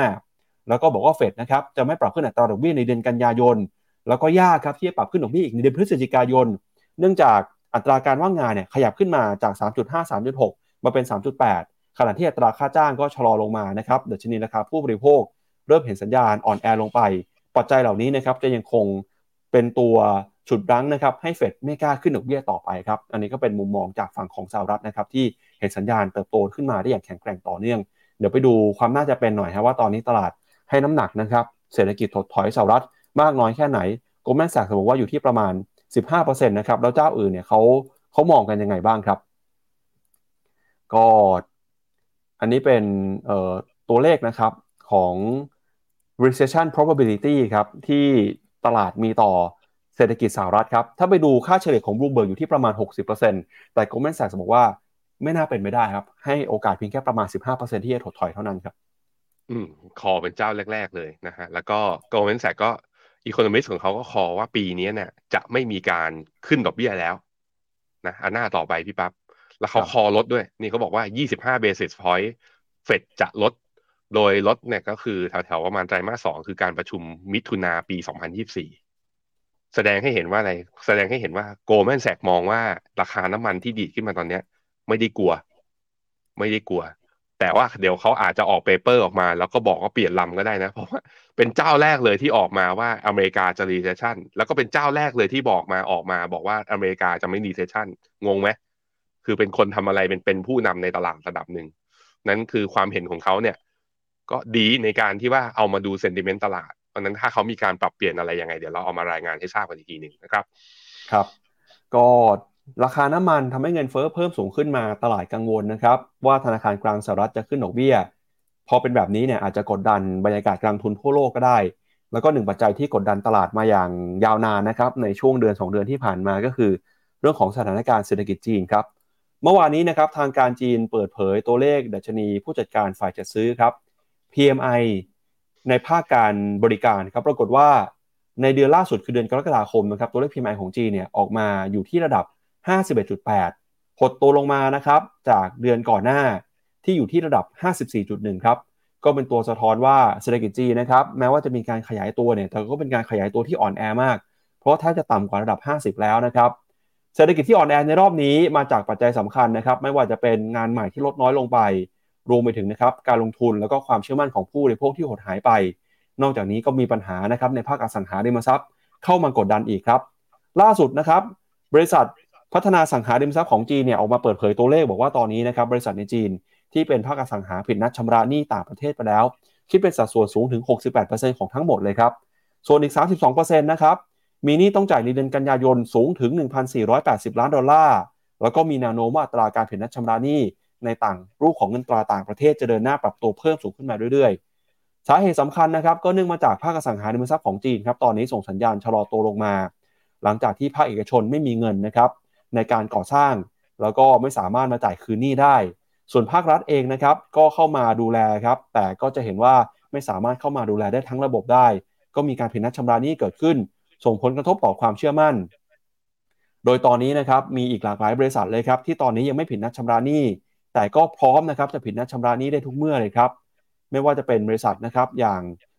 ซิโนโอเชียนกรีนทาวอาร์เคดพ properties นะครับอีกหลายบริษัทครับที่ก็มีความเสี่ยงเช่นกัน โดยบลูเบิร์กบอกนะครับว่าแรงกดดันนี้เนี่ยย้ำนะครับว่าความเสี่ยงชำระหนี้ของจีนไม่ได้หายไปครับแล้วก็มีความเสี่ยงที่กำลังรออยู่นะครับแล้วก็พอตัวเลขเศรษฐกิจส่งสัญญาณอ่อนแอแบบนี้ครับ ในรอบประมาณ 10-20 ปีที่ผ่านมาเราเคยเชื่อว่าสักวันหนึ่งจีนนะครับจะสามารถเติบโตแซงหน้ากลายเป็นประเทศที่มีเศรษฐกิจขนาดใหญ่อันดับที่ 1 ของโลกได้ ตอนนี้เนี่ยโอกาสแล้วก็ความน่าจะเป็นลดน้อยลงไปเรื่อยๆครับล่าสุดนะครับทาง Bloomberg Economics ออกมาระบุว่า จีนอาจจะไม่สามารถแซงหน้าสหรัฐ ขึ้นเป็นประเทศที่มีเศรษฐกิจขนาดใหญ่ที่สุดของโลกได้ในเร็วๆนี้แล้วก็อาจจะไม่สามารถทำได้เลยนะครับ เนื่องจากธุรกิจในภาคอสังหา และความเชื่อมั่นที่ถดถอยเข้ามากดดันเศรษฐกิจจีนครับ ก่อนหน้านี้เราเคยเชื่อนะครับว่าในช่วงทศวรรษประมาณ 2030-2040 จีนจะสามารถเติบโตแซงหน้าสหรัฐได้ แต่ตอนนี้ Bloomberg Economics บอกว่า อาจจะต้องรอถึงประมาณกลางทศวรรษที่ 2040 หรืออาจจะอยู่ในช่วงประมาณปี 2045 จีนเนี่ยถึงจะมีโอกาสขึ้นมาเทียบเท่ากับสหรัฐได้ แล้วถ้าหากว่าจีนเข้ามาเท่ากับสหรัฐจริงนะครับก็จะใช้เวลาเพียงไม่นานครับสหรัฐก็จะกลับขึ้นมาแซงหน้าอีก เพราะเศรษฐกิจจีนตอนนี้เปราะบางมาก ถ้าดูจากคาดการณ์นะครับอีกประมาณ 10 ปีข้างหน้า ในช่วงทศวรรษที่ 2030 เศรษฐกิจจีนคาดว่าจะเติบโตอยู่ที่ระดับประมาณ 3.5%ลดน้อยลงไปนะครับ แล้วก็อีก 30 ปีครับ ปีประมาณ 2050 เนี่ย ทาง Bloomberg Economics คาดว่าเศรษฐกิจจีนจะเติบโตเพียงแค่ประมาณ 1.6%เท่านั้นครับ ซึ่งถือเป็นตัวเลขที่ต่ำกว่ามาก ขณะที่เศรษฐกิจสหรัฐนะครับ แม้ว่าจะเติบโตน้อยกว่าในช่วงนี้ แต่ก็ยังขยายตัวได้อย่างต่อเนื่องในระดับ 2% 3%ติดต่อกันมานะครับ ซึ่งปัจจัยนี้นะครับจะเป็นตัวที่บอกว่าจีนสุดท้ายแล้วอาจจะไม่สามารถแซงหน้าสหรัฐ ขึ้นมาเป็นเบอร์หนึ่งของโลกได้ครับพี่แบงค์อืมครับผมผมพาไปดูนะ เรามีเอาลุกมันรี่เอาลุกจริง ๆ วันวันนี้ตอนเย็นเนี่ย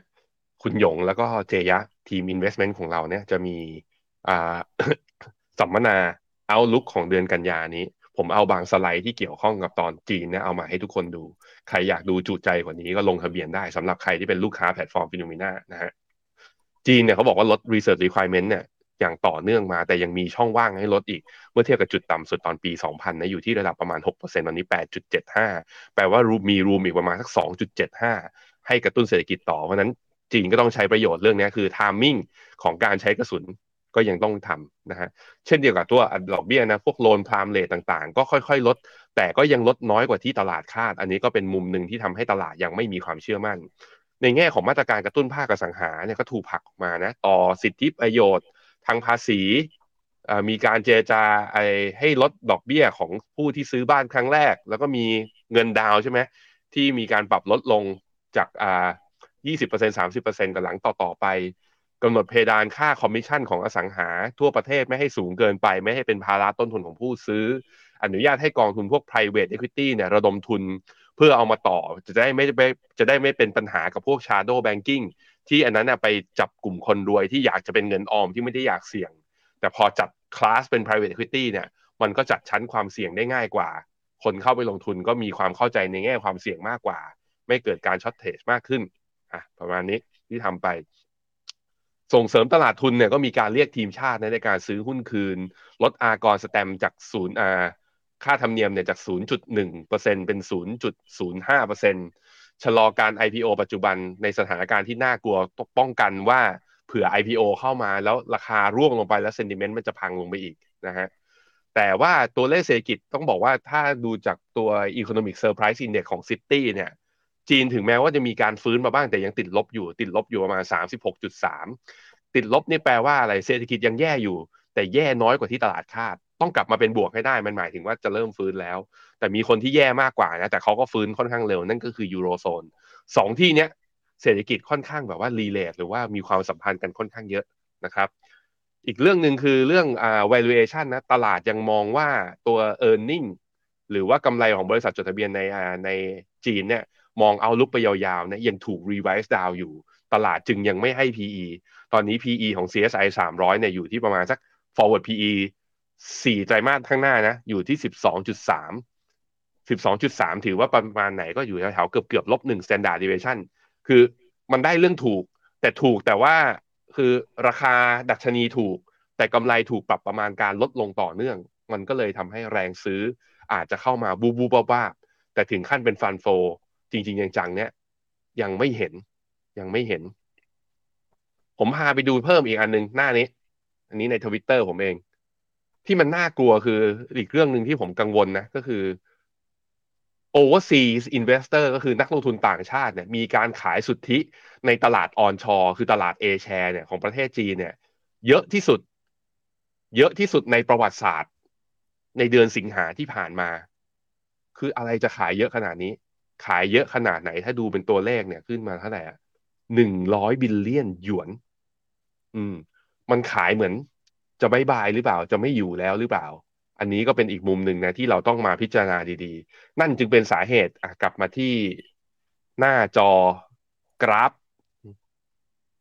นั่นจึงเป็นสาเหตุที่ผมมองว่าหุ้นจีนน่ะ ใครมีอยู่ ถือไปก่อน คืออย่าเห็นการรีบาวร่วงนี้ หรือว่าเห็นแนวรับเนี่ยว่ามันยืนได้แล้วซื้อรอดูหน่อย ผมคิดว่าปัจจัยที่สำคัญที่สุดคือต้องเห็นมาตรการกระตุ้นจริงๆอย่างจัง ที่จีนต้องส่งสัญญาณชัดเจนว่าไม่พร้อมจะให้ GDP ต่ำกว่า 5%อย่างที่เป็นนี้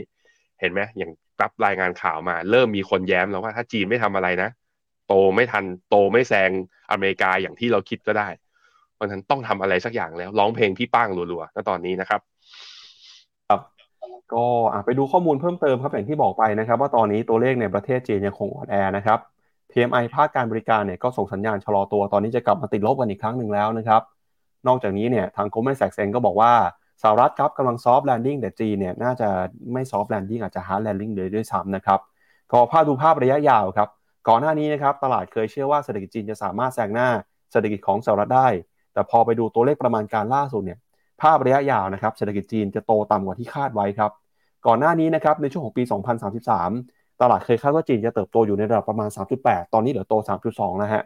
แล้วก็ภาพระยะยาวอีกนะครับอีก 20 ปีครับ จีนเคยคาดว่าจะโตปีละ 2.7 ตอนนี้เหลือ 2%แล้วก็อีกประมาณ 30 ปีนะครับ จีนอาจจะโตไม่ถึง 1%ก็ได้ ปัจจัยนี้เป็นปัจจัยที่เข้ามากดดันนะครับทำให้สุดท้ายแล้ว จีนอาจจะไม่สามารถเติบโตแซงหน้าสหรัฐกลายเป็นประเทศที่มีเศรษฐกิจขนาดใหญ่ที่สุดในโลกได้ครับพี่แบงค์อือครับผมครับ ก็จากจีนไปแล้วนะครับ พาไปดูมุมมองของ Morgan Stanley หน่อยครับ Morgan Stanley ตอนนี้เขาบอกว่า ตลาดเนี่ยอาจจะ ลงทุนในหุ้นจีนเขาใช้ว่า over invest นะครับในตลาดหุ้นจีนมากเกินไปครับสาเหตุสำคัญนะครับก็คือตอนนี้เศรษฐกิจจีนก็ไม่ค่อยดีอย่างที่เราบอกไปเนี่ยนะครับ มีปัญหาในภาคอสังหาริมทรัพย์ เศรษฐกิจการบริโภคในประเทศอ่อนแอครับ อีกประเทศหนึ่งที่ตอนนี้สถานการณ์ตรงข้ามกับจีนเลยก็คืออินเดียครับมอร์แกนเซลลี่เขาบอกว่าตอนนี้อินเดียเนี่ยกำลังกลายเป็นประเทศนะครับที่เศรษฐกิจเติบโตใหญ่ขึ้นมาเรื่อยๆ ตรงข้ามกับจีนยังไงฮะภาคอสังหาของอินเดียตอนนี้กำลังเติบโตขึ้นมาอย่างแข็งแกร่งเลยนะครับ แล้วก็มีความต้องการในการก่อสร้างโครงสร้างพื้นฐาน อินเดียเนี่ยตอนนี้กำลังผลักดันนโยบายที่ชื่อ Made in India แล้วก็ Work from India ครับทำให้ตอนนี้อินเดียกลายเป็นประเทศที่มีโอกาสการลงทุนนะครับ สูงกว่าจีนแล้วในมุมมองของ Morgan Stanley นะครับแล้วก็ล่าสุดครับมีข่าวที่น่าสนใจก็คืออินเดียเข้ามาประกาศว่าเขาเตรียมจะเปลี่ยนชื่อประเทศนะครับ เป็นภารัฐครับในการประชุมบนเวที G20 นะครับ นายกรัฐมนตรีนเรนทราโมดีครับออกมาประกาศว่าอินเดียเนี่ยจะเปลี่ยนชื่อประเทศนะครับ โดยจะเปลี่ยนชื่อประเทศอินเดียเป็นภารัฐนะครับ ซึ่งเป็นภาษาสันสกฤตตามเอกสารเชิญที่ส่งไปให้ผู้นำในการประชุมสุดยอด G20 ซึ่งก็เป็นท่าทีนะครับสะท้อนถึงความพยายามของพรรคชาตินิยมฮินดูในการลบเลือนครับสิ่งที่ถูกมองว่าเป็นมรดกของยุคล่าอาณานิคม โดยสำนักข่าว AP ระบุนะครับว่า ประธานธิบดี ของอินเดียครับ คุณเทรับทีมูลมูนะครับถูกเรียกในฐานะประธานาธิบดีแห่งภารัฐแทนที่เป็นประธานาธิบดีของอินเดีย ก็มีการเปลี่ยนชื่อนะครับในบัตรเชิญที่ส่งให้ผู้เข้าร่วมการประชุมสุดยอด G20 โดยอินเดียเนี่ยตอนนี้เป็นประเทศที่มีประชากรมากกว่า 1,400 ล้านคนนะครับมีชื่อเป็นทางการ 2 ชื่อด้วยกัน ก็คืออินเดียแล้วก็ภารัฐ แต่ชื่ออินเดียถูกนำมาใช้อย่างแพร่หลายมากกว่าทั้งในแล้วก็ต่างประเทศ ขณะที่ชื่อว่าภารัฐนะครับเป็นภาษาสัญชาติโบราณ ที่นักประวัติศาสตร์ เชื่อว่ามีตั้งแต่ก่อน ยุคประวัติศาสตร์อินเดียซะอีกนะครับแล้วก็เป็นชื่อที่ให้ความหมายนะครับว่าอินเดียในภาษาฮินดูด้วย ซึ่งการเปลี่ยนแปลงชื่อประเทศนี้เนี่ยได้รับการสนับสนุนนะครับจากพรรคของรัฐบาล แล้วก็เป็นชื่อนะครับที่ถูกใช้มาหลายร้อยปีนะครับ ซึ่งการเปลี่ยนแปลงนี้เนี่ยก็จะทำให้ทั่วโลกนะครับมีภาพรับรู้ในชื่อของอินเดียเนี่ยเปลี่ยนไปนะครับจากอินเดียไปเป็นภารัฐนะครับ แล้วก็นอกจากนี้ครับในการประชุม G20 ที่จัดขึ้นในปลายสัปดาห์นี้ ตลาดก็จะจับตาท่าทีของผู้นำอินเดียนะครับในการเป็นศูนย์กลางครับที่จะรวบรวมบรรดาผู้นำบนเวทีโลกเข้ามาร่วมประชุมกัน ท่ามกลางความขัดแย้ง ความไม่ลงรอยกันระหว่างสหรัฐกับจีนนะครับ อินเดียเนี่ยจะเข้ามาเป็นตัวกลางครับในการจัดระเบียบโลกใหม่ในครั้งนี้ด้วย ตลาดก็รอดูท่าทีนะครับว่าอินเดีย หรือว่าประเทศต่างๆ จะมีท่าทีในการประชุม G20 ครั้งนี้อย่างไร โดยเฉพาะยิ่งปัจจัยสำคัญก็คือเรื่องของความสัมพันธ์ระหว่างสหรัฐกับจีนที่ตอนนี้ยังคงตึงเครียด แล้วก็ประธานาธิบดีสีจิ้นผิงนะครับยืนยันว่าจะส่งตัวแทนเข้ามาร่วมประชุม โดยไม่ยอมเข้ามาประชุมด้วยตัวเองครับ อือครับผมก็แหมอินเดียเอาจริง ๆ แล้วก็เป็นเป้าหมาย ที่ผมอยากจะเข้าลงทุนมาตลอดนะ เกี่ยงแค่ราคามาดูกราฟตัว BSE Sensex ซึ่งเป็นดัชนีตัวใหญ่ของอินเดียหน่อย รอบย่อรอบนี้อยากให้ลงมาแถวๆสักประมาณหกหมื่นสามห้าร้อยหกหมื่นสามหกร้อยแถวๆ high เดิมเมื่อตอนสิ้นปีที่แล้วอะ อยากให้ย่อลงมา retest ตรงนี้นะสัญญากับสัญญากับพ่อแม่พี่น้องและประชาชนทุกคนแล้วว่าจะซื้อ มันไม่ลงไงเนี่ยมันไม่ลง แล้วมันก็ดีขึ้นมาอย่างเมื่อวันวันศุกร์เนี่ย ก็เห็นแล้ว พอมันดีขึ้นมาสักประมาณศูนย์จุดเนี่ยเกือบเกือบหนึ่งเปอร์เซ็นเมื่อวานนี้ก็บวกต่ออีกศูนย์จุดสองสามเปอร์เซ็นค่อยๆ บวกนิดๆ แต่พอมันบวกแบบนี้นะ ได้อ่าได้บายซิกแนลจาก MACD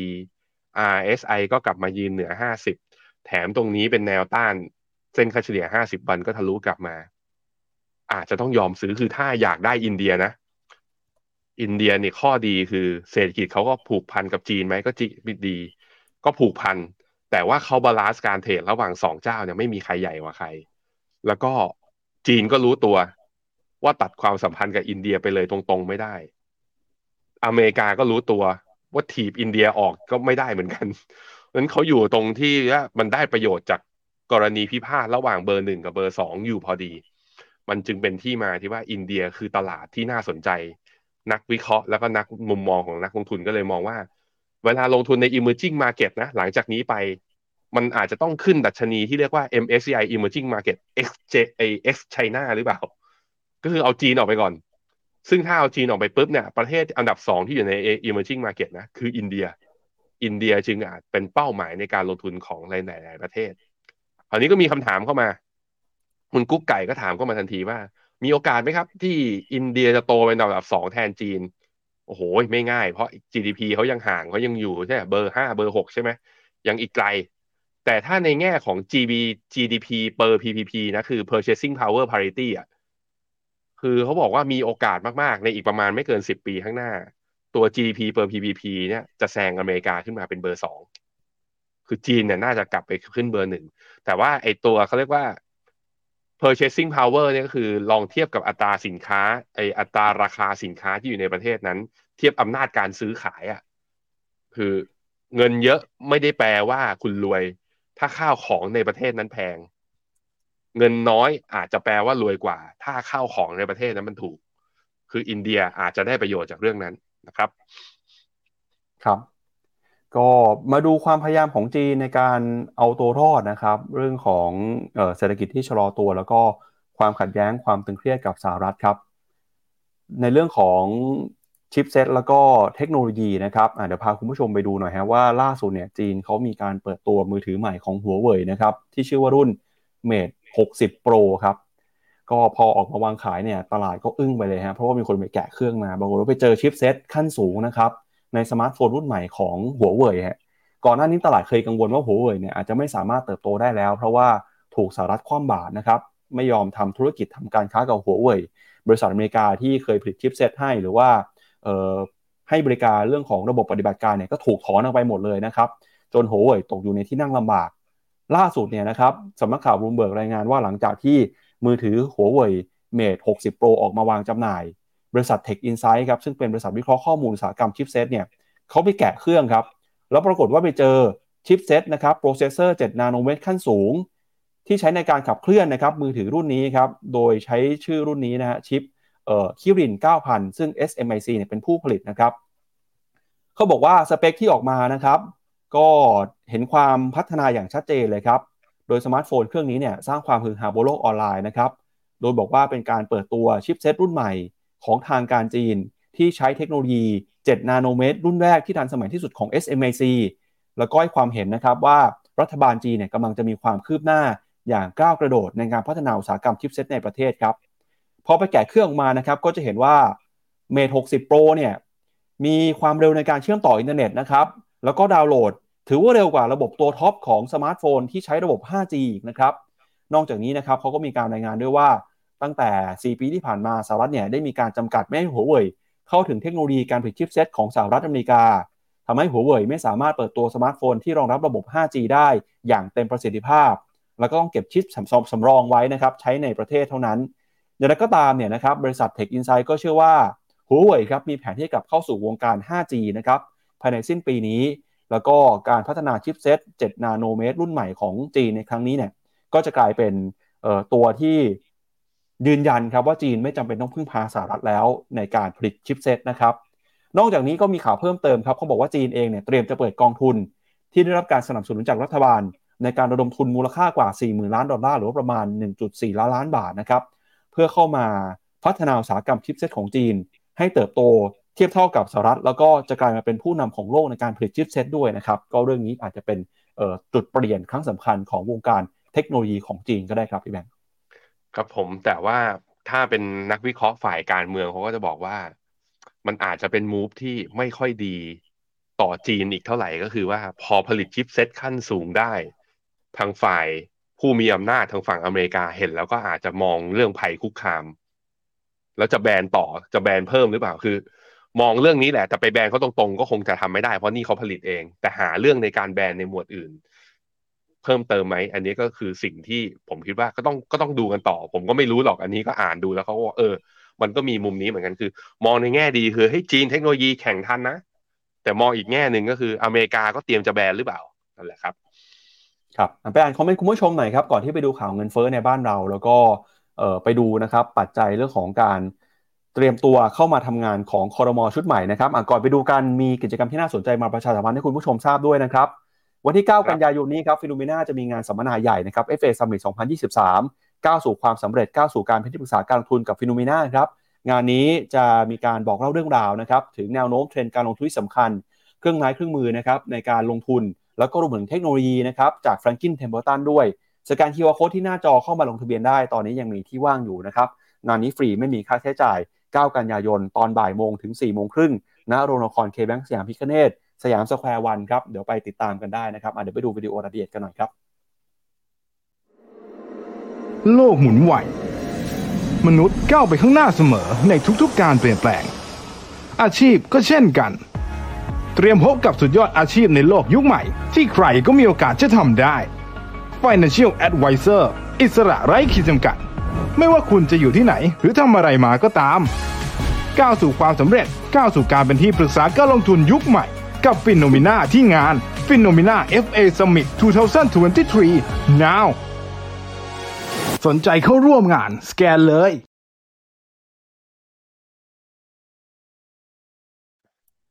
ครับขออ่านคอมเมนต์หน่อย คุณอีลอสเขาบอกว่า ซาอุที่ยังลดกำลังการผลิตให้ราคาสูงเขาต้องใช้เงินซื้อนักเตะอีกเยอะ คือร้อยเจ็ดสิบห้าล้านซื้อซาลาห์ไม่ได้ก็เลย ดันราคา เผื่อว่าสองร้อยล้านแล้ววิลิเวอร์พูลจะเปลี่ยนใจอะไรอย่างนี้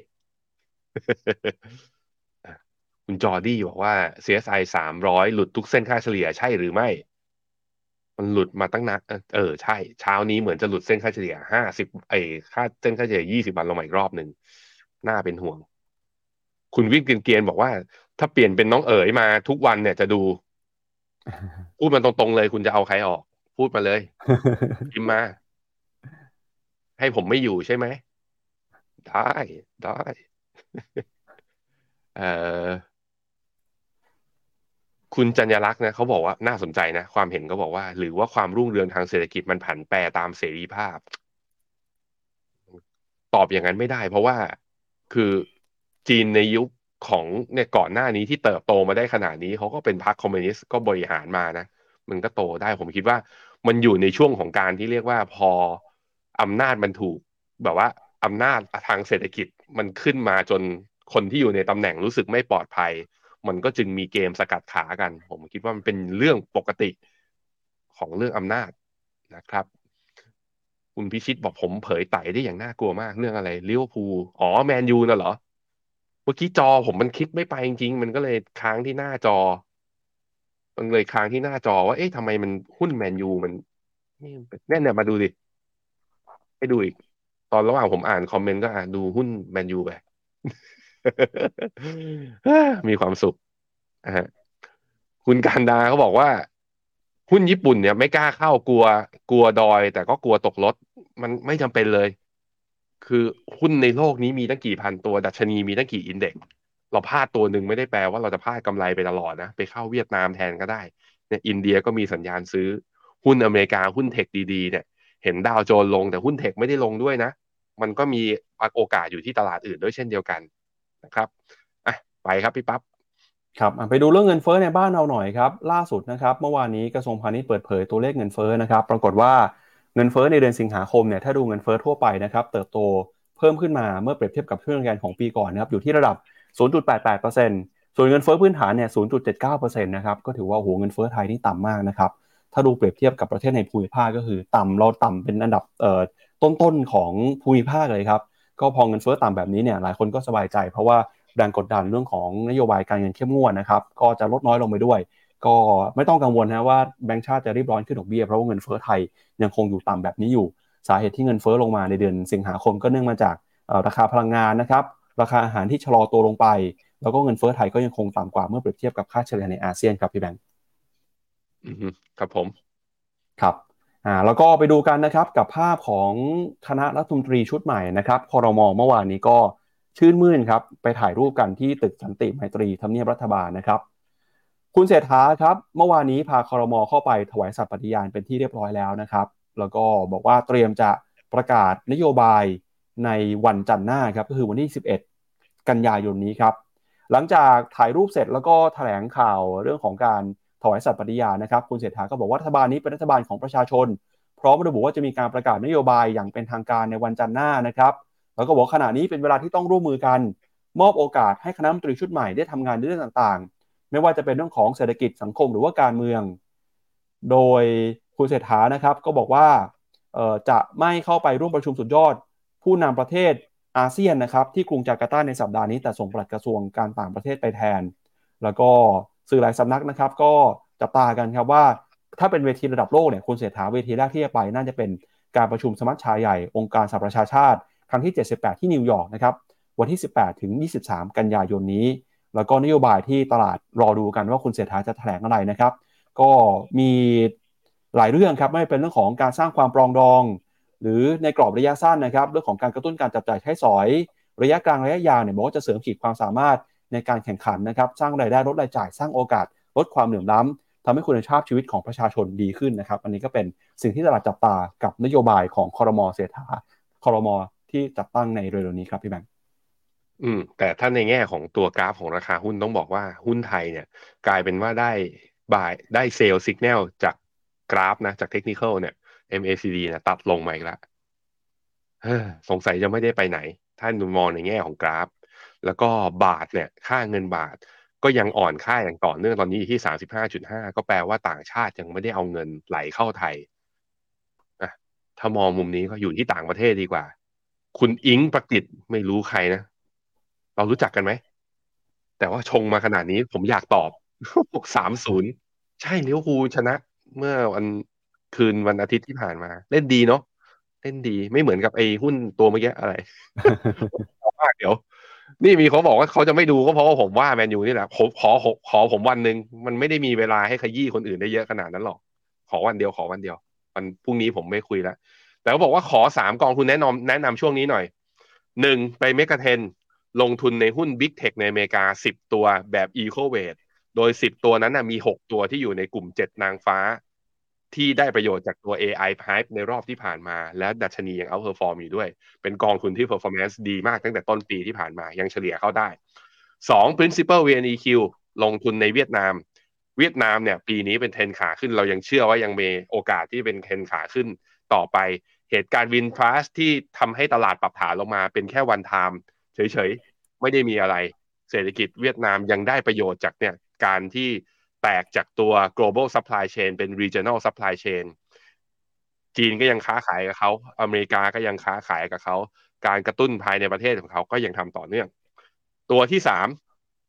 ผมเริ่มเอียงๆมาทางอินเดีย ผมเริ่มเอียงๆมาทางอินเดีย เพราะสัญญาณทางเทคนิคก็ได้ซื้อแล้ว แต่ว่าเอาเป็นว่าเอาชัวร์ๆแบบว่าเป็นสัญญาณทางเทคนิคเลยนะไหนๆเป็นสาย10 following ไป e sport ไป e sport LH e sport จากค่าย Land and House ก็คือทีม e sport เนี่ยเราจะได้ Nvidia ตรงๆ คือถ้าคุณซื้อเมกะเทนนะ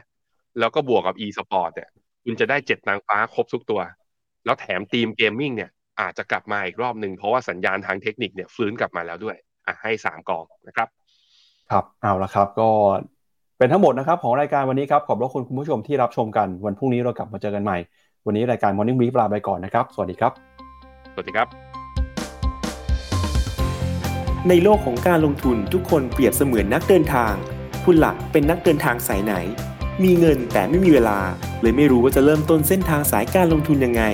วันนี้มีคำตอบกับ p h e n o m e n a Exclusive บริการที่ปรึกษาการเงินส่วนตัว ที่พร้อมช่วยให้นักลงทุนทุกคนไปถึงเป้าหมายการลงทุน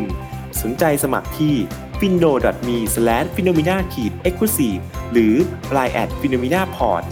คำเตือน ผู้ลงทุนควรทำความเข้าใจลักษณะสินค้า เงื่อนไขผลตอบแทน และความเสี่ยงก่อนตัดสินใจลงทุน